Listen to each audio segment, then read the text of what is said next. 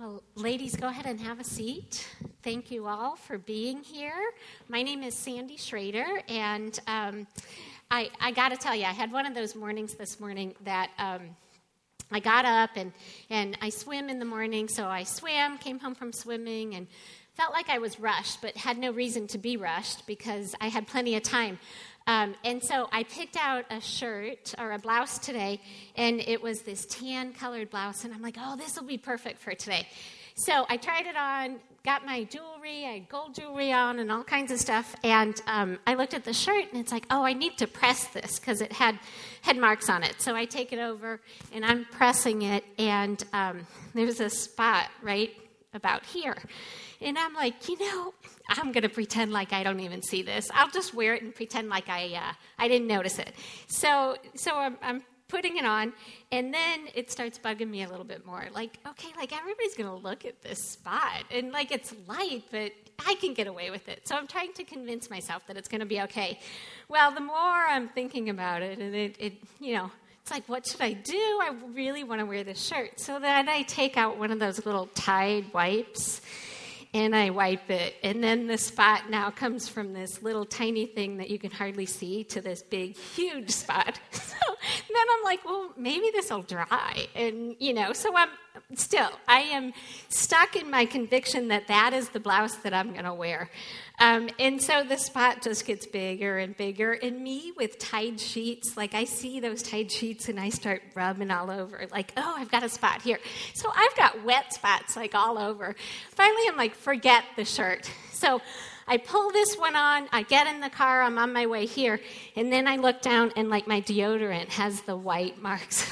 I'm like, oh my goodness. And the more I rubbed, like the worse it got. So I was over in the office and I found a blue like bath towel or something, so I rubbed. So if I still have deodorant on me, then you know what the deal is. That's my morning. Um, glad you're here. Hope your morning was better, but um, we're women. We get all of this stuff. So today we're going to talk about um, worry, anxiety, stress, even depression. And so I, I get that that's not the funnest topic, that there's a, a lot of weight that comes with that.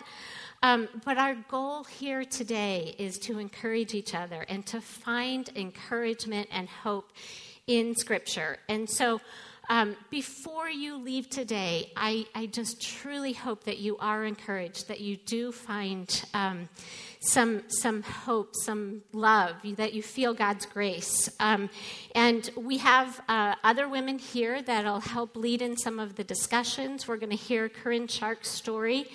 And, um, and at the same time, I want to say that these are, this is a big deal stress and anxiety and worry, it's huge. These are clinical conditions for some of us. So I don't want to ignore the fact that we have. Um, that in our society we have medical professionals, we have counselors, we have therapists. That sometimes you do need to um, you do need to get help from them. So I am in no way saying that your struggle with this, that you should be able to handle it on your own. There are times when you, you may need to get some help. And to that end, what we have at the center of the tables is a list of resources. And Christy Hinkle, a social worker that attends here, she put this together. And um, on those resources, it says, you know, if you have health insurance, this is where you can go or the steps that you need to take. Um, if you're an ASU student, this is um, kind of the pathway that you that you may consider. And then there's some other resources on there. So I don't want to in any way minimize or ignore the fact that there are times that we need some professional help with our anxiety, with our depression, with, with things that are going on in our lives. Here today, we will be looking at scripture and, and what we know from God, His promises, and how with that, when, when we say that we're saved, when we know that, that Christ is our Savior, that, um, that He died and rose for us, for our sins, that we can find hope in that, and that there are many times when that feeling of worry or anxiety, um, when what, what we need to do is look to Him. So that's the direction that we're going today. I hope that um, that's kind of what you were thinking when you came in. Um, he, God has so many, so many promises throughout Scripture, and He is so faithful. So we can find hope in that. And, and when we know that, when we find comfort in that, when we are comforted in that, life can be so much easier. It doesn't necessarily take away the troubles or the problems or the things that are going on in your life, but it does give you a way to approach them and, um, and find peace in the midst of them. Over the summer, I was um, uh, giving swimming lessons to my grandsons, and there's two of them and the first one, the oldest, is Braden. Braden is seven years old, and Braden has red hair, and he's a really smart kid. He's awesome. And, um, and then his brother, Yale, is he just turned six. So they're um, about 18 months, 20 months apart, um, but at the time, five and seven years old. So, Braden, being seven years old, is much stronger. His swimming skills are much better, even though he couldn't swim at the beginning of the summer. He just, because he's older, he can do this. His body positioning in the water was much better. Yale, on the other hand, fights his way through everything. He's a tough little, tenacious little kid. And um, so, in these swimming lessons, um, they both got to the point that they were pretty competent in the water and they could go from one end of the pool to the other.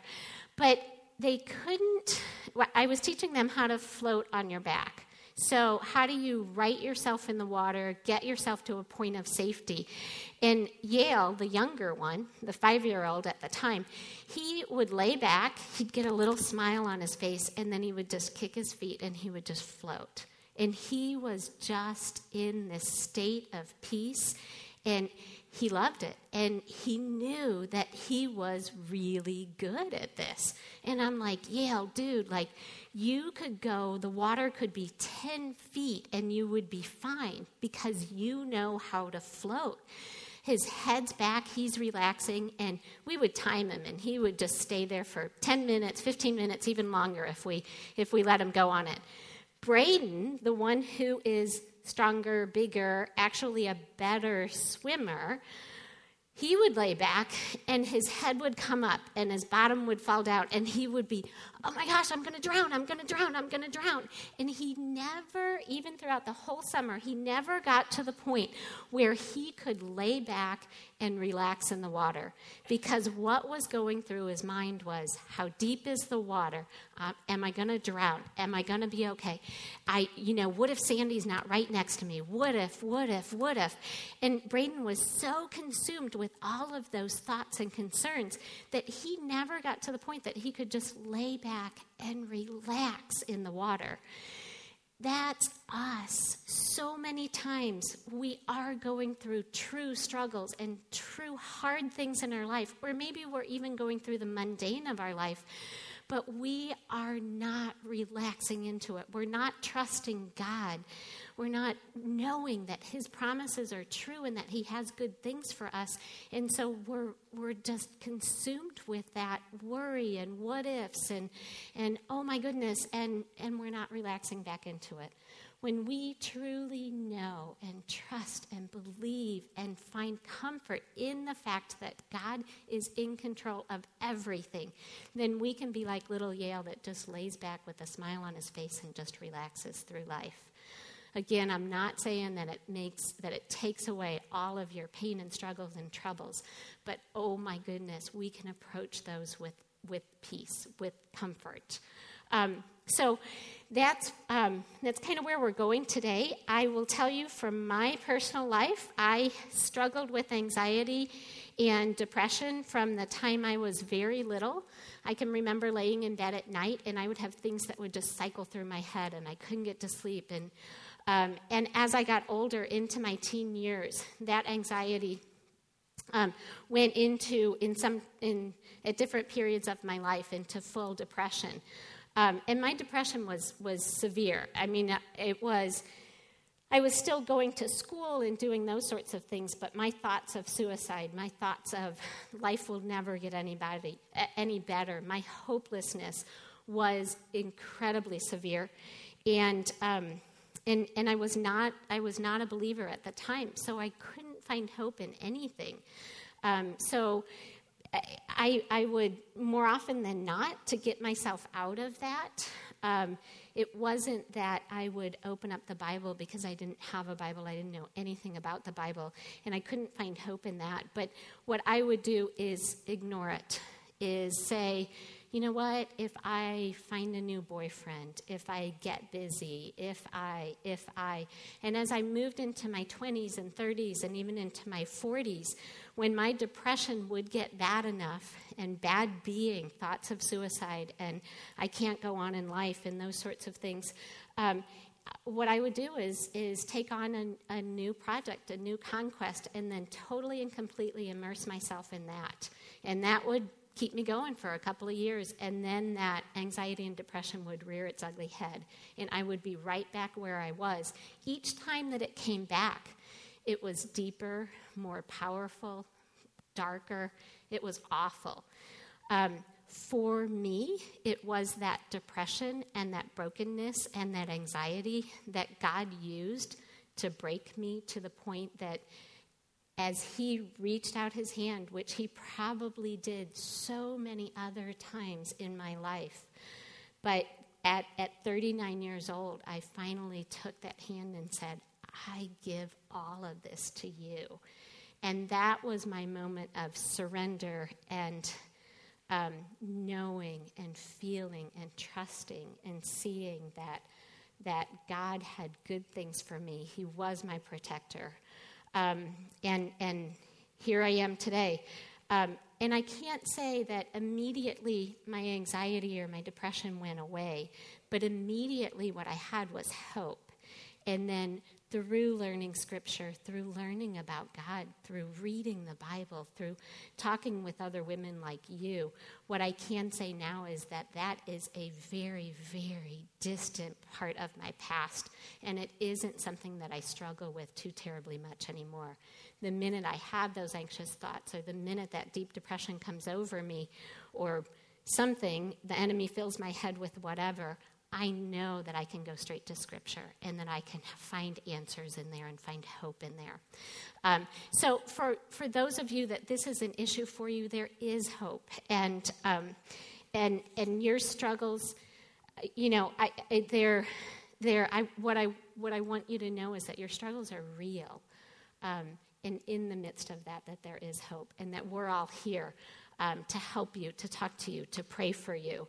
Um, when we look at the definition of anxiety, um, it is a state of apprehension, uncertainty, and fear resulting from the anticipation of a realistic or fantasized threatening event or situation.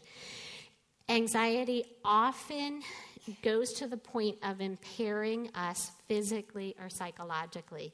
So the tipping point is we all have little things, or we may say, I'm worried if it rains tomorrow that I, my kids won't be able to play outside. That's worry. That's, you know, that's within the realm of normal. we we say that that is worry. It's when those things begin to consume us and stop us, and they are the only thoughts that we have. That we know that we've kind of tipped that scale to when what is, what is normal, what is part of our human condition, has become a problem in our lives. Um, it worry and anxiety when it starts to take hold of our minds it strangles out and it chokes us so that we can't think of anything else. We can't think of um, god. We can't think of his promises. But instead we all we think about is that that we are worried about or that that we're anxious about. And it places a huge toll on us.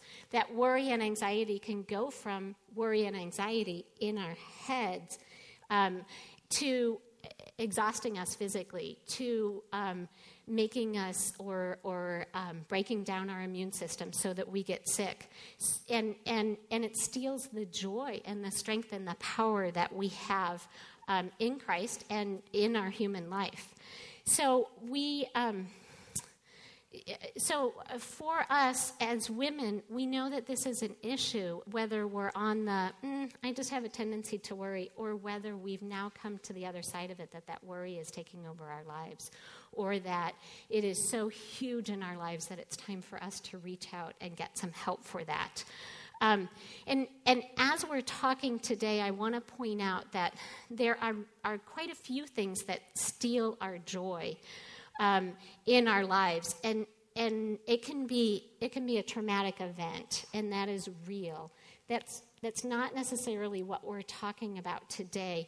If something horrible happens in your life, you're in a car accident, you lose a loved one, whatever that is, that you should have sadness with that. You should there there is pain that comes with that.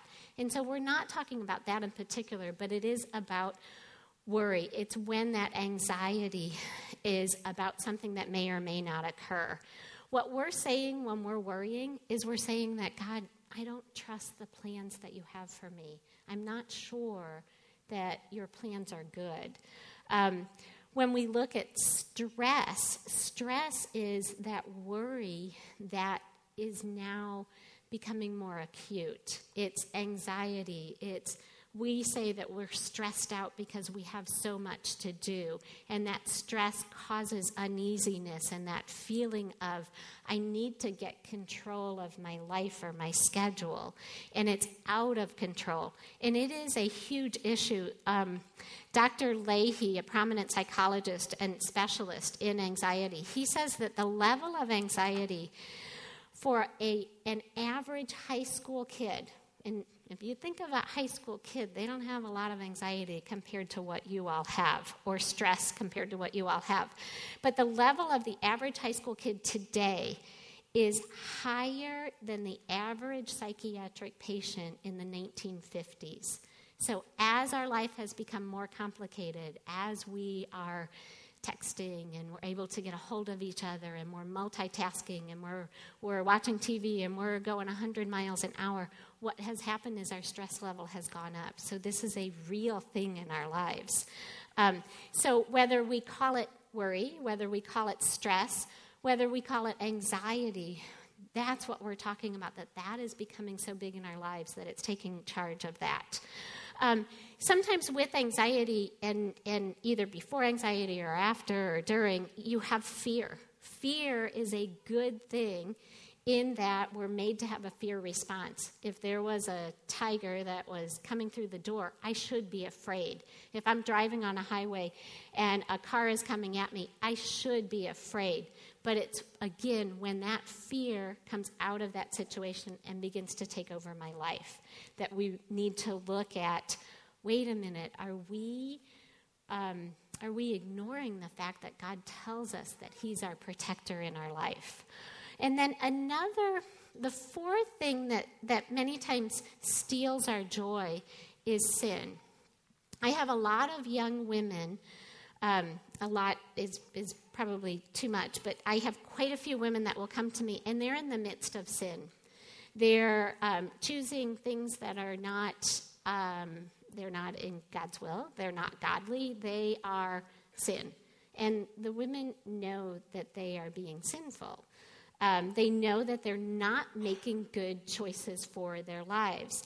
And yet they, they will come and they will say, Well, but I don't feel God's peace. Well, okay, I get that.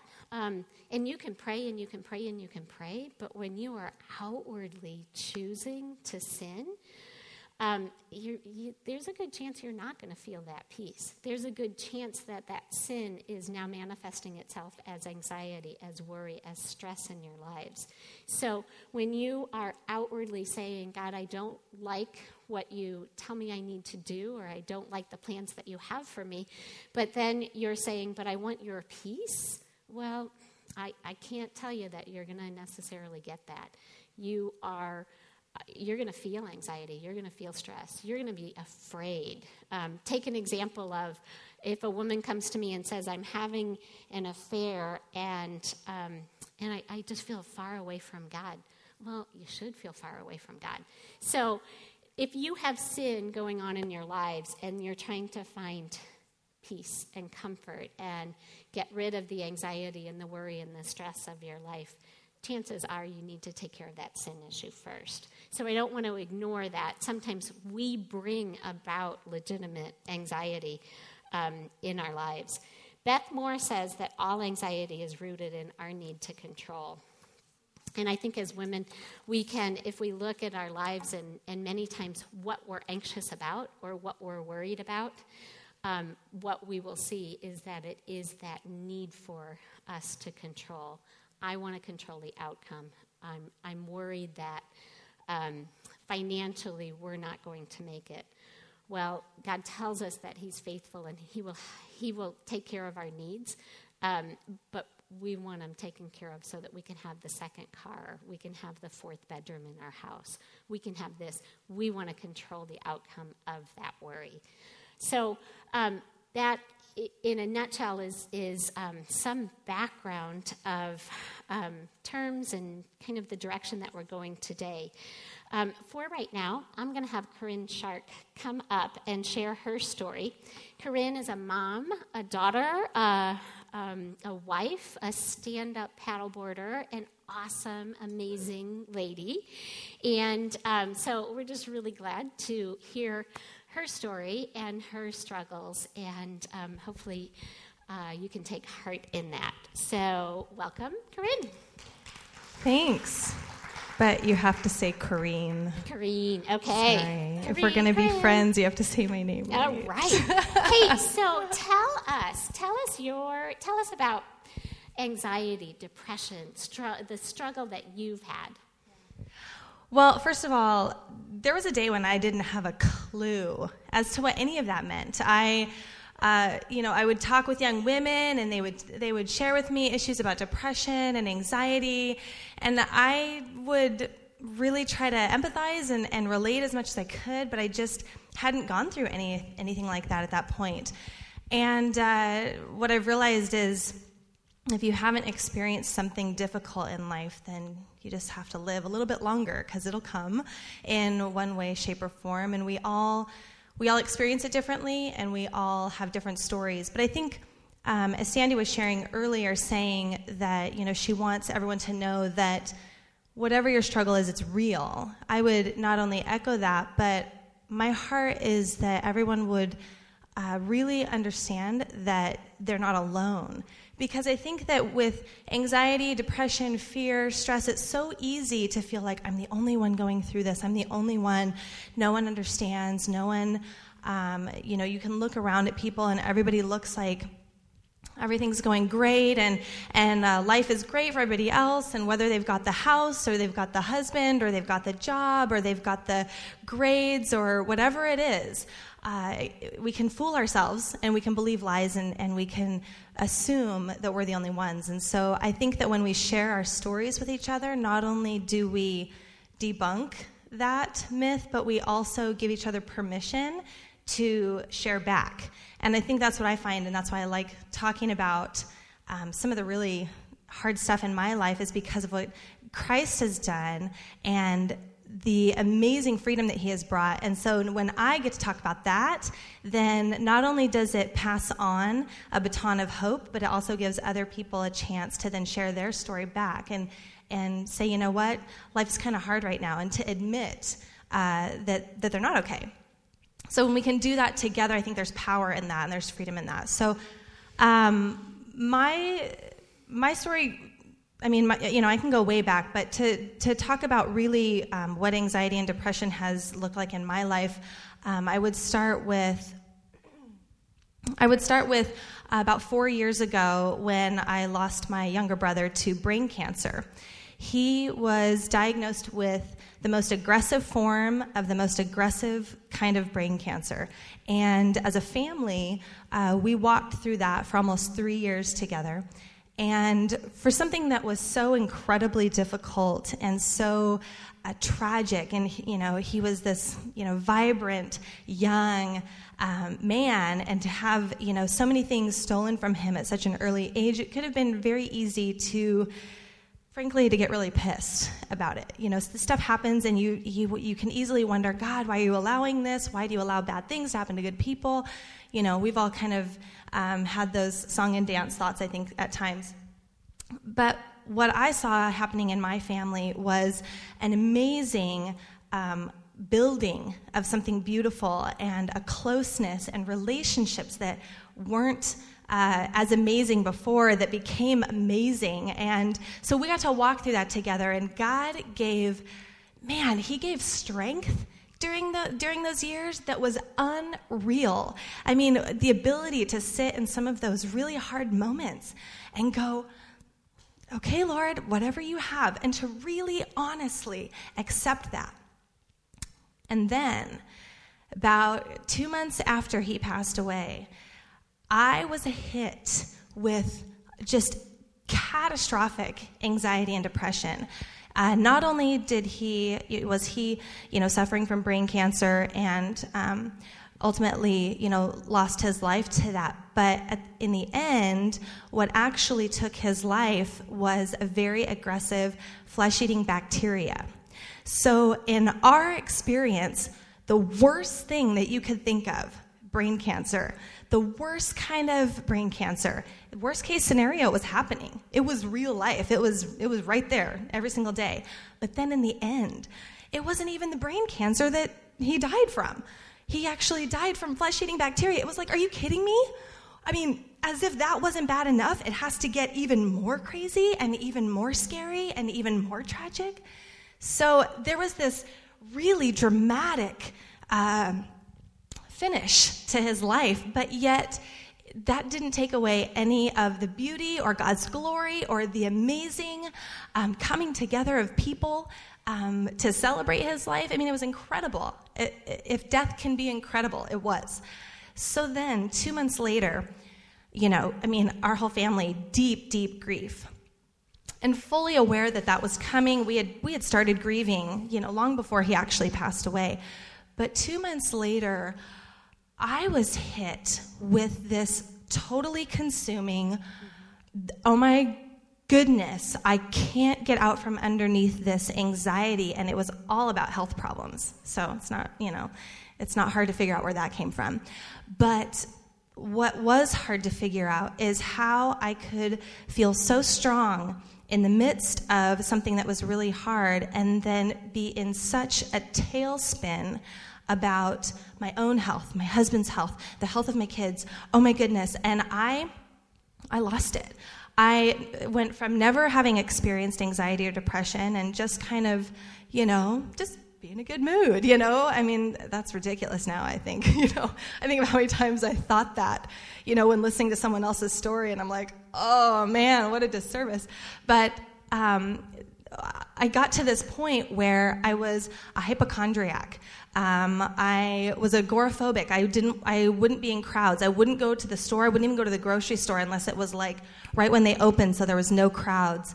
Um, I wouldn't make plans with anyone that I knew. And if there was a plan, I, it would stress me out so bad because I just wasn't sure if I was going to be able to make it. I mean, what if I got sick, or what if my husband got sick, or what if my kids got sick? tailspin every single time. And it was constant, and I couldn't get myself out of it. So uh, I couldn't eat. Uh, I lost a ridiculous amount of weight, like not in a good way. You know, people would see me and they'd be like, "Oh, you lost weight," and it'd be like, "Oh, don't tell me that like it's a compliment because it's not." When you can't eat anything all day long because you're so sick to your stomach, and you know you could spend all day in the bathroom, or um, you know you have migraines because uh, because you're so tense, and um, it, it was all I could do to get my kids fed three times that day and put them to bed. I mean, I was lucky that my little girl, who was a little bit older, she was she was four at the time. I was lucky that she had a preschool program to go to because I wasn't the mommy sitting on the floor playing and having fun. No, I was the mommy sitting on the couch going, oh my gosh, when is it nap time? Because I can't handle you. And not I can't handle you because you're frustrating, but I can't even engage. I can't even engage in my own life. Um, I would drink way too much wine and watch way too many television shows late into the night until I was so sleepy that the second I hit the pillow, I would fall asleep because I couldn't bear to lay down with all of, you know, and try to fall asleep with all of the thoughts that would be in my head.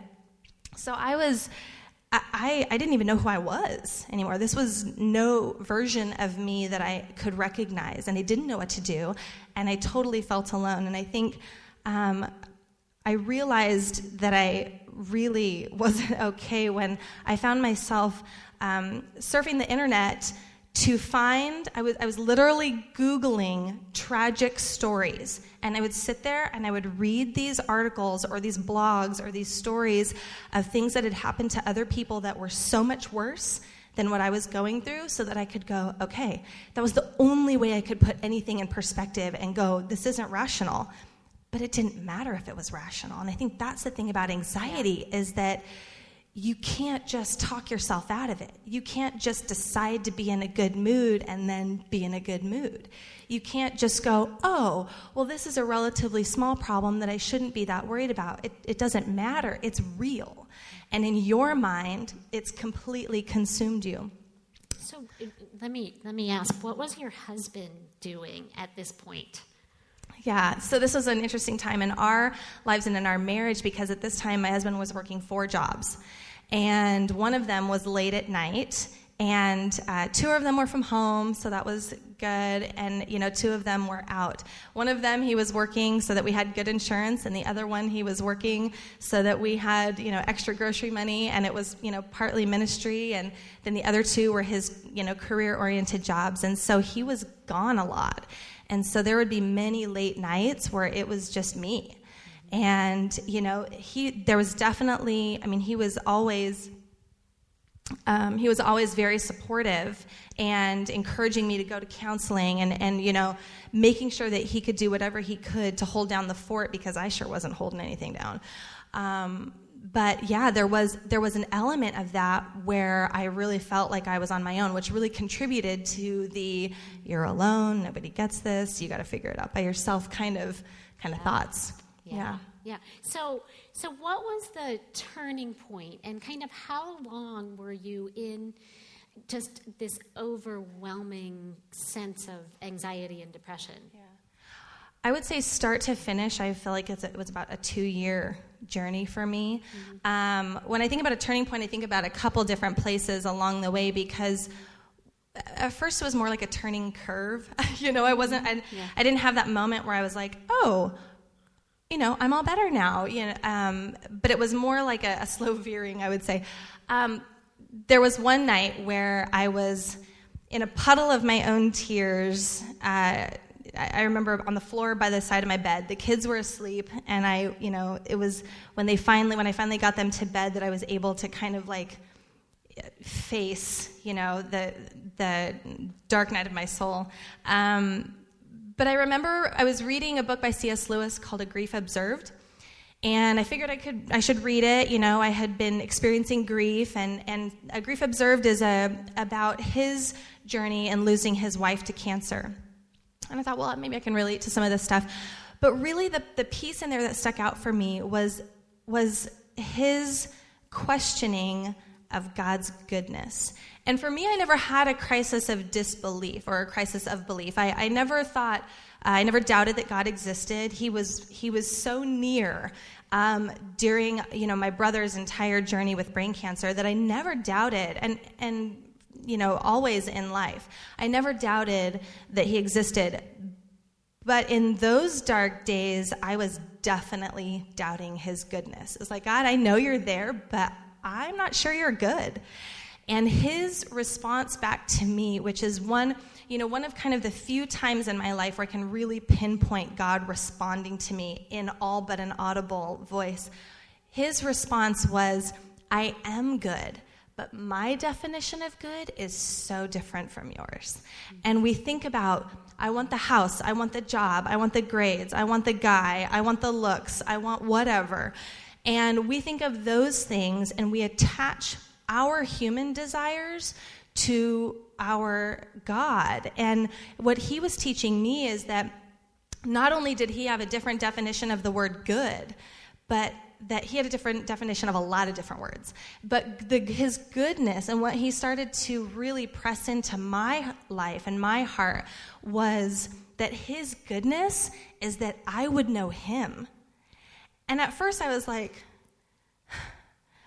I want to feel good.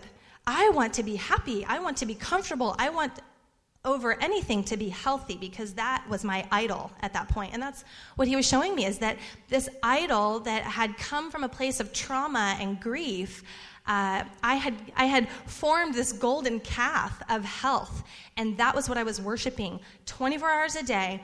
I was keeping my kids healthy, keeping myself healthy, and keeping ourselves away from anybody who wasn't healthy. And um, so I think that that was a really big part, is starting to look at that concept of God's goodness differently. Um, yeah, yeah. So, so it, during this time, as you're starting to um, kind of see God and His goodness and the good that He wanted for your life versus the good that you thought that you needed, um, was there was there a point where you just kind of surrendered? You just kind of gave it to him, or or what? How did that play out for you? Well, I think um, it's funny because if if I thought about the idea of surrendering back then, uh, you know, we've talked about this where there's those things that people say to you. Just give it to God. Just just surrender it. Just lay it at the cross. Oh my gosh. Back then, if somebody said that to me one more time, I think I might have punched them. I was, it, I was so, uh, I was so tired of hearing those platitudes that we, you know, we, we say those things. We, we mean well, we do, but, but when we haven't experienced those really dark places, um, we don't understand how that can feel. So I, so I laugh at that because I think that there was a day when I would have been like, oh, yeah, just surrender it. Oh, sure. Yeah, that sounds great. And if it was that easy, I would have done it a long time ago. But um, really, the place that, that I came to in, in understanding true surrender um, and not just the, hey, God, I really want you to do something for me, so could you serve me so that I can be happy kind of surrender. That's, you know, that's what I'm talking about. Um, so two years ago, so my brother passes away four years ago. Two years ago, I have this collection of symptoms, and I'm like, oh my gosh, am I just still a hypochondriac? Really? Am I still doing this? I have this collection of symptoms, and I just decided, you know what? I got on WebMD, which is not a good idea if you've ever struggled with hypochondria or health issues, but I got on WebMD and I was like, oh crap. and then I thought, no, no, I'm not going to go down that road. I'm going to take this list of symptoms to my doctor and I'm going to let her be the doctor and I'm just going to do whatever she says. So I did that. And I went to my doctor and my doctor said, oh crap. And so um, I was sent for a brain MRI. So here's here's me, just, you know, recently, it was only two years prior to that that I had lost my brother to brain cancer, and I'm having to undergo an MRI on my brain and my neck because the symptoms that I have um, were basically 75% of the symptoms for someone who has MS, multiple sclerosis, which um, is uh, it runs a wide gamut, but there's definitely some really scary possibilities within that. Um, so I'm thinking, oh my gosh, is this really happening? Here I am having to face my worst fear, my worst fear that something catastrophic is going to happen to me, and then my kids aren't going to have a mother, and then what's going to happen to them, and should I tell my husband to get remarried? I mean, I mean, again, tailspin, right? Out of control. So, um, but I remember driving to that first MRI, mm-hmm. and I remember um, a song that I'd never heard before, but is older now. Uh, it was a 10th Avenue North song, and um, I remember the phrase, uh, the, um, the one the wind and the waves obey. And I'm like Sandy, and I'm a water girl, and so I'm like resonating with that floating metaphor and all of that. And this song is talking about how God rescues us. And I just, was realizing in that moment he he already has rescued me it's the, the, removal of my circumstances the removal of the difficult things in my life that's not the rescue the rescue is the removal of of the grip that fear had upon me. And I remember Francis Chan in the book Crazy Love, he talks about how fear is the fundamental disbelief in the sovereignty of God. And if you asked me if I didn't believe that God was sovereign, I'd be like, no. I mean, I could sit here and I could tell you about why God is sovereign and some verses, and we could have this great discussion and some dialogue.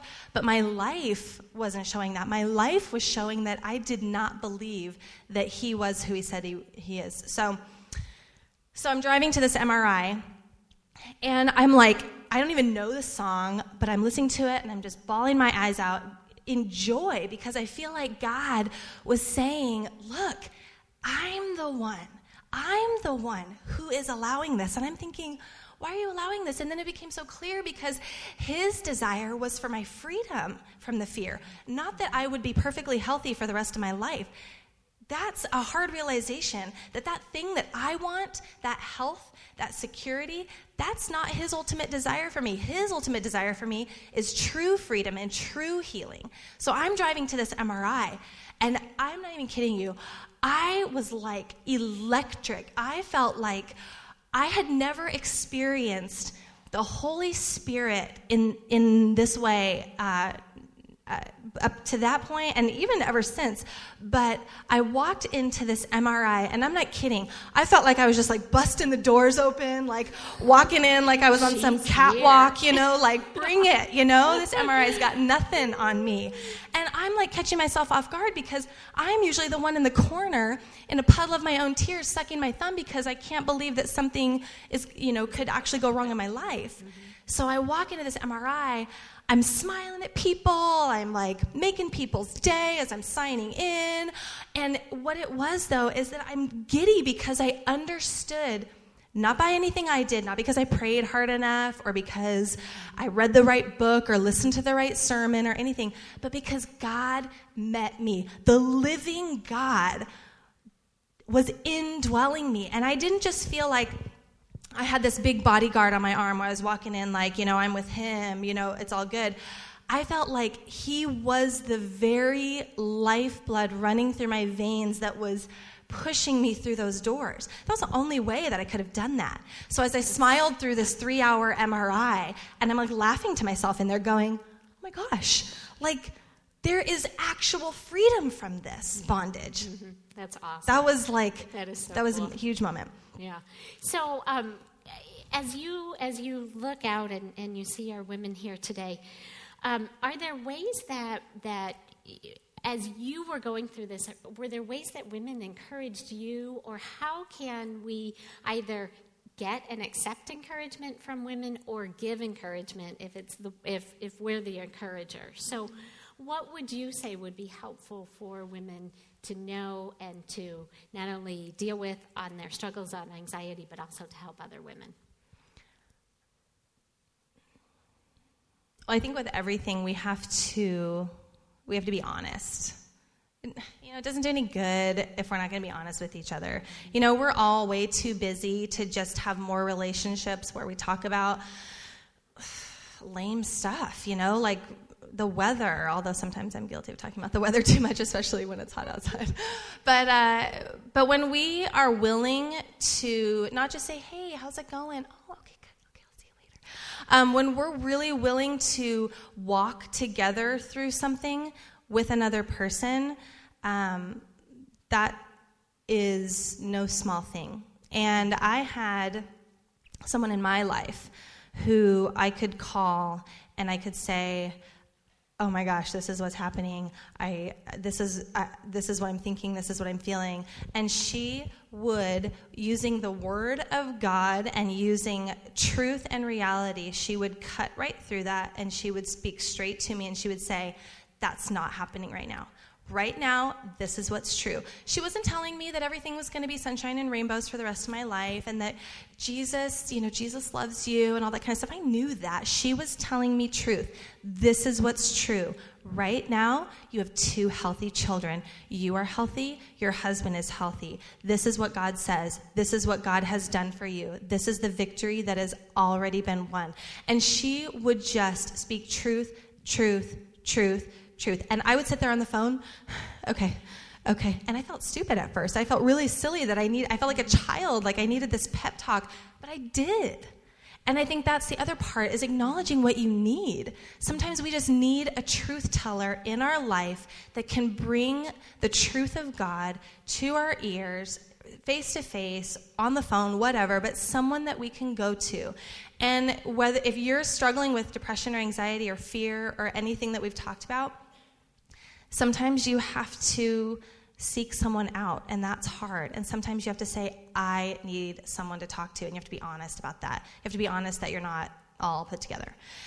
And if you're not struggling with it, to find those people who are and to be that person who is willing to not just see you once a week at church or not just you know go out for coffee every once in a while but to really walk through life with somebody. You know we talk about community and we talk about doing life together but sometimes that's hard and that requires a lot more than we originally want to give. But that's who we are for each other. That's the body of christ. That's the church. And that was my lifeline um, at, at one point and you know since then i now have a friend who's in the depths of it and that's my job in her life mm-hmm. gladly gladly because i know exactly what that feels like um, and you may or may not know exactly what that feels like but you can still be that person to offer truth and not truth as in, well, if you had enough faith, you wouldn't be dealing with this. Or if you just prayed more, or if you just surrendered it, or if you just did anything. But somebody who can really extend grace and just sit in those hard places. Mm-hmm. That's awesome. Yeah. Very cool. Well, um, can we pray for you? That would be awesome. God, I thank you so much for Corrine and um, for her vulnerability and for sharing her story with us. Uh, there are some of us that, that we are in the grips of this, and to hear that, that she's come through this, and even though it is a struggle sometimes every day, but God is faithful, and knowing that our identity is in Him is, is just it's just amazing. So I thank you for her story, her willingness to share, willingness to encourage us, and at the same time to teach us, to teach us how to come alongside um, those that are struggling with anxiety, with depression, and, and speak the truth, the love, the grace that you have for us. So we thank you and we ask that you watch over her and her family and just continue to um, help her see that her identity, her love, her all of that is just in you, and that you are here as her protector, and that your sovereignty is is absolutely real and in control and in charge of her life. We thank you in Jesus' name. Amen. Thank you.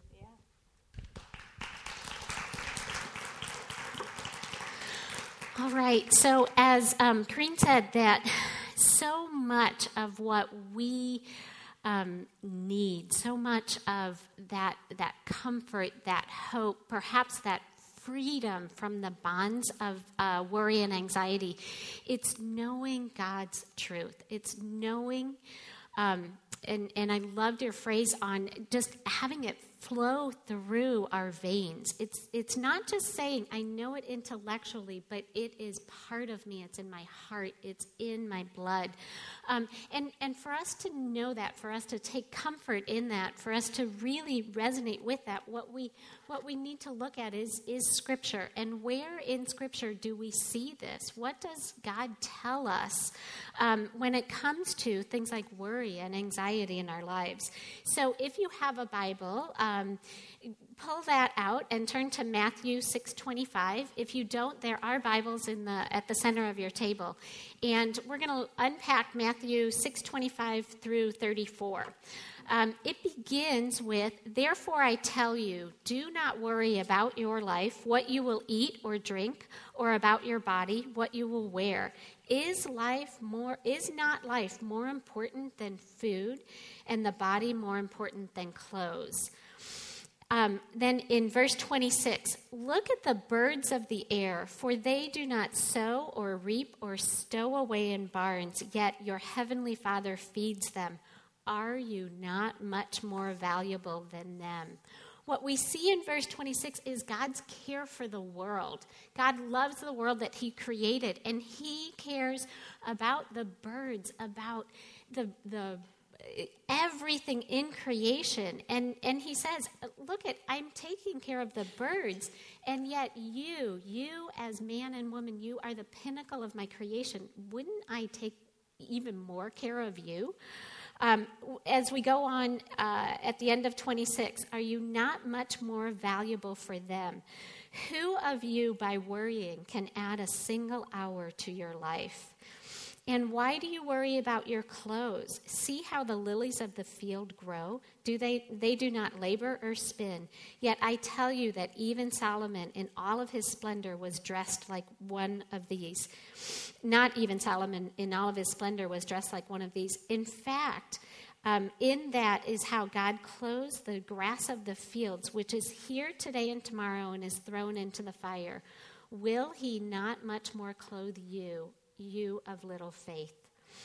In 31, so do not worry, saying, What shall we eat? What shall we drink? What shall we wear? For the pagans run after all of these things, and your heavenly Father knows that you need them. Um, it, it, goes on in verse 33 to say, For seek his kingdom, for seek first his kingdom and his righteousness, and all of these things will be given to you as well. Therefore, do not worry about tomorrow, for tomorrow will worry about itself. Each day has enough trouble of its own. In this passage, we see specifically about worry that our tendency to say i am going i'm concerned about my clothes my food my whatever um, that that today what that does for us is it empties us of that joy because we're focusing on that worry or that anxiety or that issue or whatever it is again that we want to have control of. So by focusing on that today we are not focusing on our joy, on the love, on the grace that God shows us. And at the same time, we're losing out on that today but we're doing nothing for tomorrow. So it isn't affecting, it isn't helping, it isn't changing the troubles or the issues that we're so concerned about. So it ends up being that hamster spinning on a wheel that is getting absolutely no place. Not only are we not enjoying the todays of our lives, but we're, we're not affecting, we're not changing, we're not making better the tomorrows of our life. And, and what, in, in Matthew, in this section in Matthew, what we see is that God cares for the world. He cares for the little tiny birds. He probably even cares for the scorpions, which I don't think he should, but he does. He does. This is his creation. And if he cares for those things, he also cares for us, and oh, so much more. We are his children. He loves us and he cares for us greatly. So we don't have to take that worry or that anxiety or that stress and we don't have to make it this big, huge mountain that crowds out His love for us. We do have, have trouble. We do have pain. We do have things in our life that are not the way that we want them to be. But even with that, as Corrine shared, that it is important to know that even in the midst of all of those, that God is loving us and caring, and that's the important thing. So, in a sense, it's shifting our focus from that ugh that's going on in our lives to the love and the care that God has for us. When we when we worry, when we're anxious, what we're really sinning against God in the sense of we're striking out at Him. We're saying to God, God, I know you're there, and I know that you're sovereign, and I know that you created this, and I know that you created me, but I don't think that I can trust you with my life. I don't think that I can trust you. Maybe it's with your marriage. Maybe it's with your finances. Maybe it's with your schooling or your career. We're striking out at God and saying, I can't trust you. I don't think you're trustworthy. We're also not believing the things that we've read in Scripture. Um, in Romans 6 or in uh, Matthew 6:30, "Oh you of little faith, so do not worry saying what shall we eat, what shall we drink, what shall we wear, for the pagans run after all of these things, and your heavenly Father knows that you need them." For those that are not saved, those that would not call themselves believers, they run after these things. It is that, it is clothing, it is material items, it's all of those things that give them their identity. our identity is in Christ. We don't have to run after those things. Um, the pagans run after those, those that are not saved. So if you call yourself a believer, if you believe that Jesus died for your sins, you you shouldn't be running after those things. You it, it's getting yourself and your perspective again back to God is my identity is in him. God is in control of my life. He is the important thing. It's not the clothing, the house, the right person, husband. It, it's none of those. Yeah, yeah, I get it. Those are, in a certain sense, important. We live in the United States, and those are big things in our lives. But when we make them the ultimate thing, we've displaced God in that. Um, we also, as we worry, as we are anxious, we also show that we're mastered by our earthly situation rather than being mastered by the fact that Jesus died for us and we have eternal life in Him. We're saying that what is happening right now, right here, today, in this world, is the important thing. And what Jesus tells us, what God tells us, what Scripture tells us over and over again. This is a tiny, this is fleeting. This is so not important compared to the riches, the, the love, the being a co heir with Christ in our eternal life. That's what our focus needs to be on. Um, by worrying, we can't accomplish anything, it, nothing productive. Um, when we look at, if you go back into the Old Testament, you see the Israelites wandering through the desert for 40 years. In those 40 years, and, and you know, it's one of those things that, okay, you hear that and you're like, oh, wow, I didn't really think about that. In those 40 years, their clothes didn't wear out. In those 40 years, they didn't have grocery stores that they went to get their food. In those 40 years, the shoes that they wore didn't wear out. Now, they did, again, they can't go to the store. They can't order it from a catalog. They can't go on the internet to buy a new pair of shoes when their shoes wore out or when they outgrew them. Um, if you look in Deuteronomy um, 8 3, he hum what what um, again the backdrop is here's the israelites in the in the desert wandering for 40 years. Deuteronomy 8 3 he humbled you and he let you hunger and fed you with manna which you did not know nor did your fathers know. God gave them food every day not a ton of food enough food for that day. We're talking 40 years in the desert here. Um, he, uh, and then it goes on to say that he, um, in 8 4, your clothing did not wear out on you, and your feet did not swell in those 40 years. God loved them, even in their wandering, even in their disobedience, to make sure that they had food, to make sure that they had water, to make sure that they had clothes on. So when we think about, I don't have anything to wear, think of them in the desert. Can you imagine wearing the same clothes for 40 years? The same shoes for 40 years? I mean, that's just crazy. But God loved them enough that He did that for them. And He loves us that much too. He will take care of us. And I, I get it. I get it when there's not enough money. I get the worry. I get the pain in that. I get when, when you or your husband gets a pink slip and you don't know you don't know what's going to happen. I know that that's painful, but at the same time, I know that you are a child of God, and He will He will take care of that. Um, God gives us today. He doesn't want us to be concerned with what might happen. Um, what worriers, what us, as we worry, what we do is we, we want what's been forbidden. He hasn't given us tomorrow yet. He will give us tomorrow, most likely. But He hasn't given that to us yet. So accept what He gives us. He gives us today, He gives us this moment. And find joy and find peace and find comfort in that. When we're pushing forward and saying, What happened six months down the line or a year down the line? We're stealing today of that joy that we could have. So it's easy enough to say, Don't worry. Um, as Corrine said, when people you would say that the tendency is, well, uh, you just don't get it. You don't get what's happening in my life. You don't get the pain that I'm having. So, what can you do to shift that focus over? First and foremost, replace your worry with prayer. So every day, every minute, every hour, when those worry thoughts come up, to say, God, I know that you will take care of me. I know that you're in control of this situation. You can push that worry away and replace it with prayer.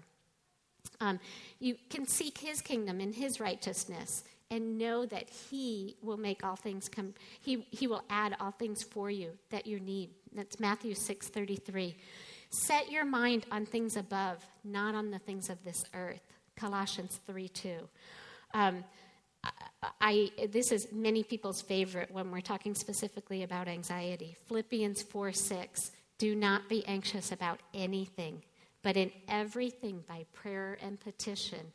Again, replace that anxiety, that worry with prayer and petition. The, um, uh, uh with thanksgiving, present your request to God, and the peace of God, which transcends all understanding, will guard your hearts and minds in Christ Jesus. A lot of people will stop right there. If you go on to Philippians 4 8, finally, brothers, whatever is true, whatever is noble, whatever is right, whatever is pure, whatever is lovely, whatever is admirable, if any of these things are excellent, are praiseworthy, think about these things. And whatever you have learned or received or heard from me, put into practice, and the peace of God will be with you we stop at that first section, the peace that surpasses all understanding. But in 4 8, we see replace your worry, replace your anxiety with what is true, what is noble, what is right. Replace it with thoughts of God. Replace it with good thoughts, not the thoughts of what if, not the thoughts of the pain that we're going through or the pain that we're enduring. Although those might be true, don't get me wrong. Life is painful, but when you think of God and His goodness and His truth, that's where we can find hope in that. And many times we have to come to God with humility. We have to be able to say, God, I, I can't figure this out. I can't do this any longer. In my story, when I was saved, my what what I needed to say was, God, I can't do this anymore. I'm I uh, I'm clueless on how to even get out of bed tomorrow morning. I need you to take this over, this being my life. At that point of humility is when God, we open the door for God to come into that situation for us. If we're not asking Him to come in, chances are he isn't. We're not going to feel him in that. We're not going to see him able to work in that because we're holding on to it so tightly. We're controlling it that that he says, "Okay, if you still think you have control, then all right, I'll give you control of it." But wow, when you give it to me, I can really do something with it. Um, Psalm 55 22 Cast your cares on the Lord, and he will sustain you. He will never let the righteous fail. 1 Peter 5 7, cast all of your anxiety on him because he cares for you. Um, and, and, you know, we, uh, a lot of times we'll stay in our, I'm going to pray and God, I want you to come into my life and I'm surrendering this, but we we stay stuck in that. Um, I say sometimes it's the analysis paralysis. We've analyzed it, we're doing all of this, and we're saying, okay, okay, so now take this over. What we need to do is give it to Him, prayerfully give it to Him, give it to Him with thanksgiving, but at the same time, move forward boldly. Move forward saying, God, I know that you have control of this, so I am going to walk out of these doors today and I am going to live life boldly. I am going to I am going to I'm going to experience your joy and I know that you are going to come with me on that journey. He's faithful. He will do that. Um, and and we we have to know uh, that his his he is going to come into that moment but it isn't just okay i've prayed now um, i'm just going to stay where i'm at. We have to boldly say i'm going to go out there and live life and and again know that you're in control of that. You're in control of that that worry that problem that situation that trouble that i'm having in my life. But i'm i'm going to go on with life. I'm going to live life Um, in 2 Corinthians 4 7, but we have this treasure in we have this treasure, the knowledge of Christ and, and his dying on the cross for us, to show that the surpassing power belongs to God and not to us. Corinthians, 2 Corinthians 4 8, we are afflicted in every way, but we're not crushed. Not per, we're not crushed. We may be perplexed. We're not driven to despair. We may be persecuted. We're not forsaken, or, uh, not struck down, but, but we're not destroyed. God is there. He may give us trials in our lives, He may give us pain in our lives, but He is there. We can have hope in that. We are not crushed. We are not driven to despair. We're not struck down. We're not destroyed. We have Him. We have His hope in our lives. So, um, as we kind of wrap up this part and, and we'll move into our questions and answers. Just some, some quick takeaways for you. Believe God's promises. When, when you, again, if you're in the midst of anxiety or worry or depression, if you can sit back and just even just list out God's promises and what has He told you? What do you know from Scripture? when you go back, when you default to God's promises, you can push, you can work to push that anxiety out of your life. Um, uh, there's the saying, what you know trumps what you feel. What you know is that God is true, He is faithful. What you're feeling is that anxiety, that worry, that, that emotion in your life. Push out that with what you know, and you know that God is true. Um, anxiety is thinking, it, it's a lot of times we'll say, I just think so much, I can't turn my mind off. It's, it is, you can't turn your mind off, but what you need to do is, is not stop thinking, but start thinking about God, thinking about His promises, thinking about His faithfulness, rather than not thinking at all. Go ahead, think, but think about Him. Um, secondly, pursue God's priorities. When you're pursuing His priorities, His plan for your life, whether it is going to work, going to school, taking care of your family, loving your husband, whatever that is, when you're pursuing God's priorities, you are on that path of feeling His love, feeling His peace, feeling His comfort in that. And pray for His involvement.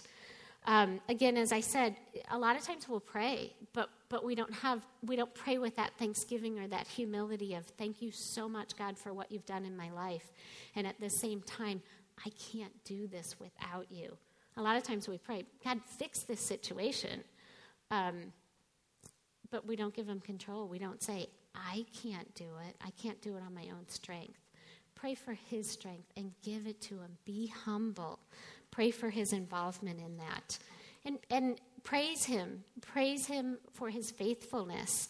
Um, a lot of us, and, and I'm, I'm one, I love Romans 8.28. And we know that for those who love God, all things work together for good for those who are called according to his purposes. Knowing that whatever I am going through today, because I am a believer, because I know because I call Christ my Lord and Savior, because I know that whatever I am going through today, God will use for good.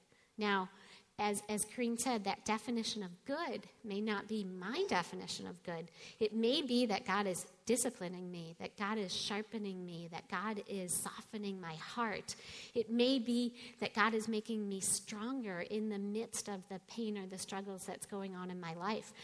But what I know for a fact from Romans 8:28 is he is using whatever is going on in my life for good and it will be for good for me. Again, it's not necessarily my definition. My definition would be that I have no worries, that life is easy, that everything is great. But God is saying, Sandy, I know what's best for you, and my good may be different than yours. When we think of it, that everything that happens in our life God either either um, God allows that to happen, um, good and bad. He allows it to happen. Then we know that it is for my good and for His glory. It will bring Him glory, whatever it is that I'm going through. whether I can see it on that day or whether it takes 10 years for me to understand wow, why did I need to go through that? And maybe in this lifetime, I won't even know then. Maybe it's when I'm in heaven with Him that I can say, oh, now I know why that happened in my life.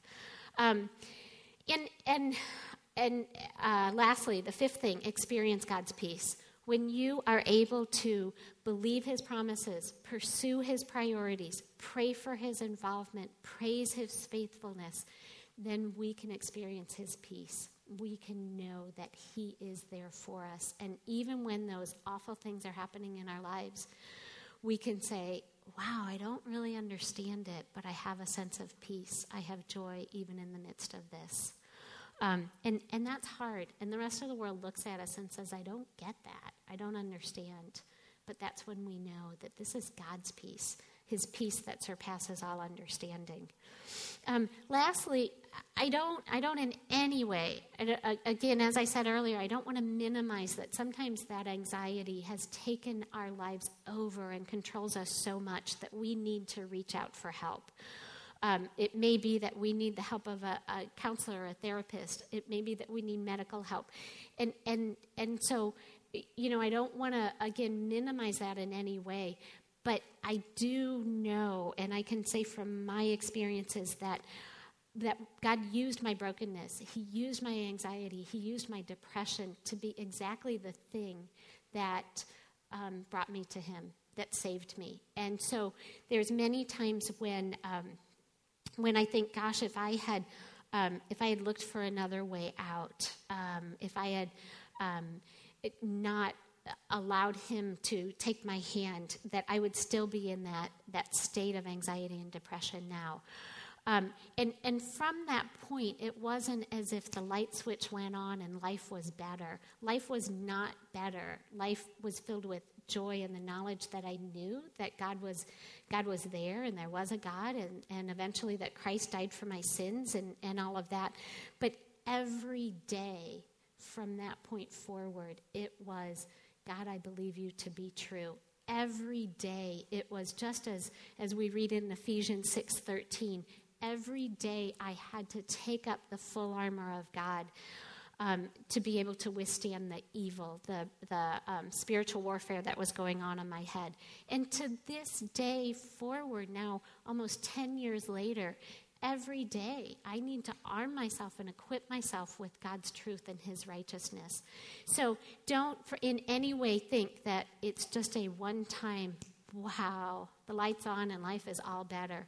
It is an everyday. And the stronger you get in saying, I am not going to think those anxious thoughts or that worry. I'm going to think about God's goodness. I'm going to read scripture. I, I believe that as you strengthen yourself in that, that that anxiety, that depression, it has the opportunity to be this distant thing further and further away in the past because it's not a struggle that you go through anymore. So know that it isn't that light switch. It doesn't change overnight, but it is an everyday, and some days it's an every minute process. Every hour you have to cling to His goodness. Um, so, but in that we can we can take comfort in the fact that um, Philippians one six, for I am confident for this very thing that He who began a good work in you will perfect it until the day of Christ Jesus. So, with that, ladies, there are questions at your tables. Um, and um, so and and I kind of went overboard on the questions. So don't feel like you have to get through all of them. I don't want to give you anxiety just because you're here today. Um, but pick and choose on the questions, and and really take some time to get to know the people at your table. As as Kareen said, sharing and saying, "This is where I'm at today." Um, get encouragement from each other and. Uh, you know, pick and choose on the questions or even ignore the questions altogether if, if you want to do that, but they are there to help you and to maybe guide the conversation along. Also, as I said, at your tables are there's a sign-in sheet just so that um, we know who's here and we can contact you if you want to be contacted. And there are a list of resources as well as connect cards. Um, there should be connect cards at your table. And if you're here and you're new and this is your first time and you're not connected at all and you'd like to learn more about us or be in a redemption community group, whatever it is, or you have some special need, prayer, whatever it is, um, fill out that connect card and let us come alongside you. So take some time and go through those, and I'll be back up in a bit.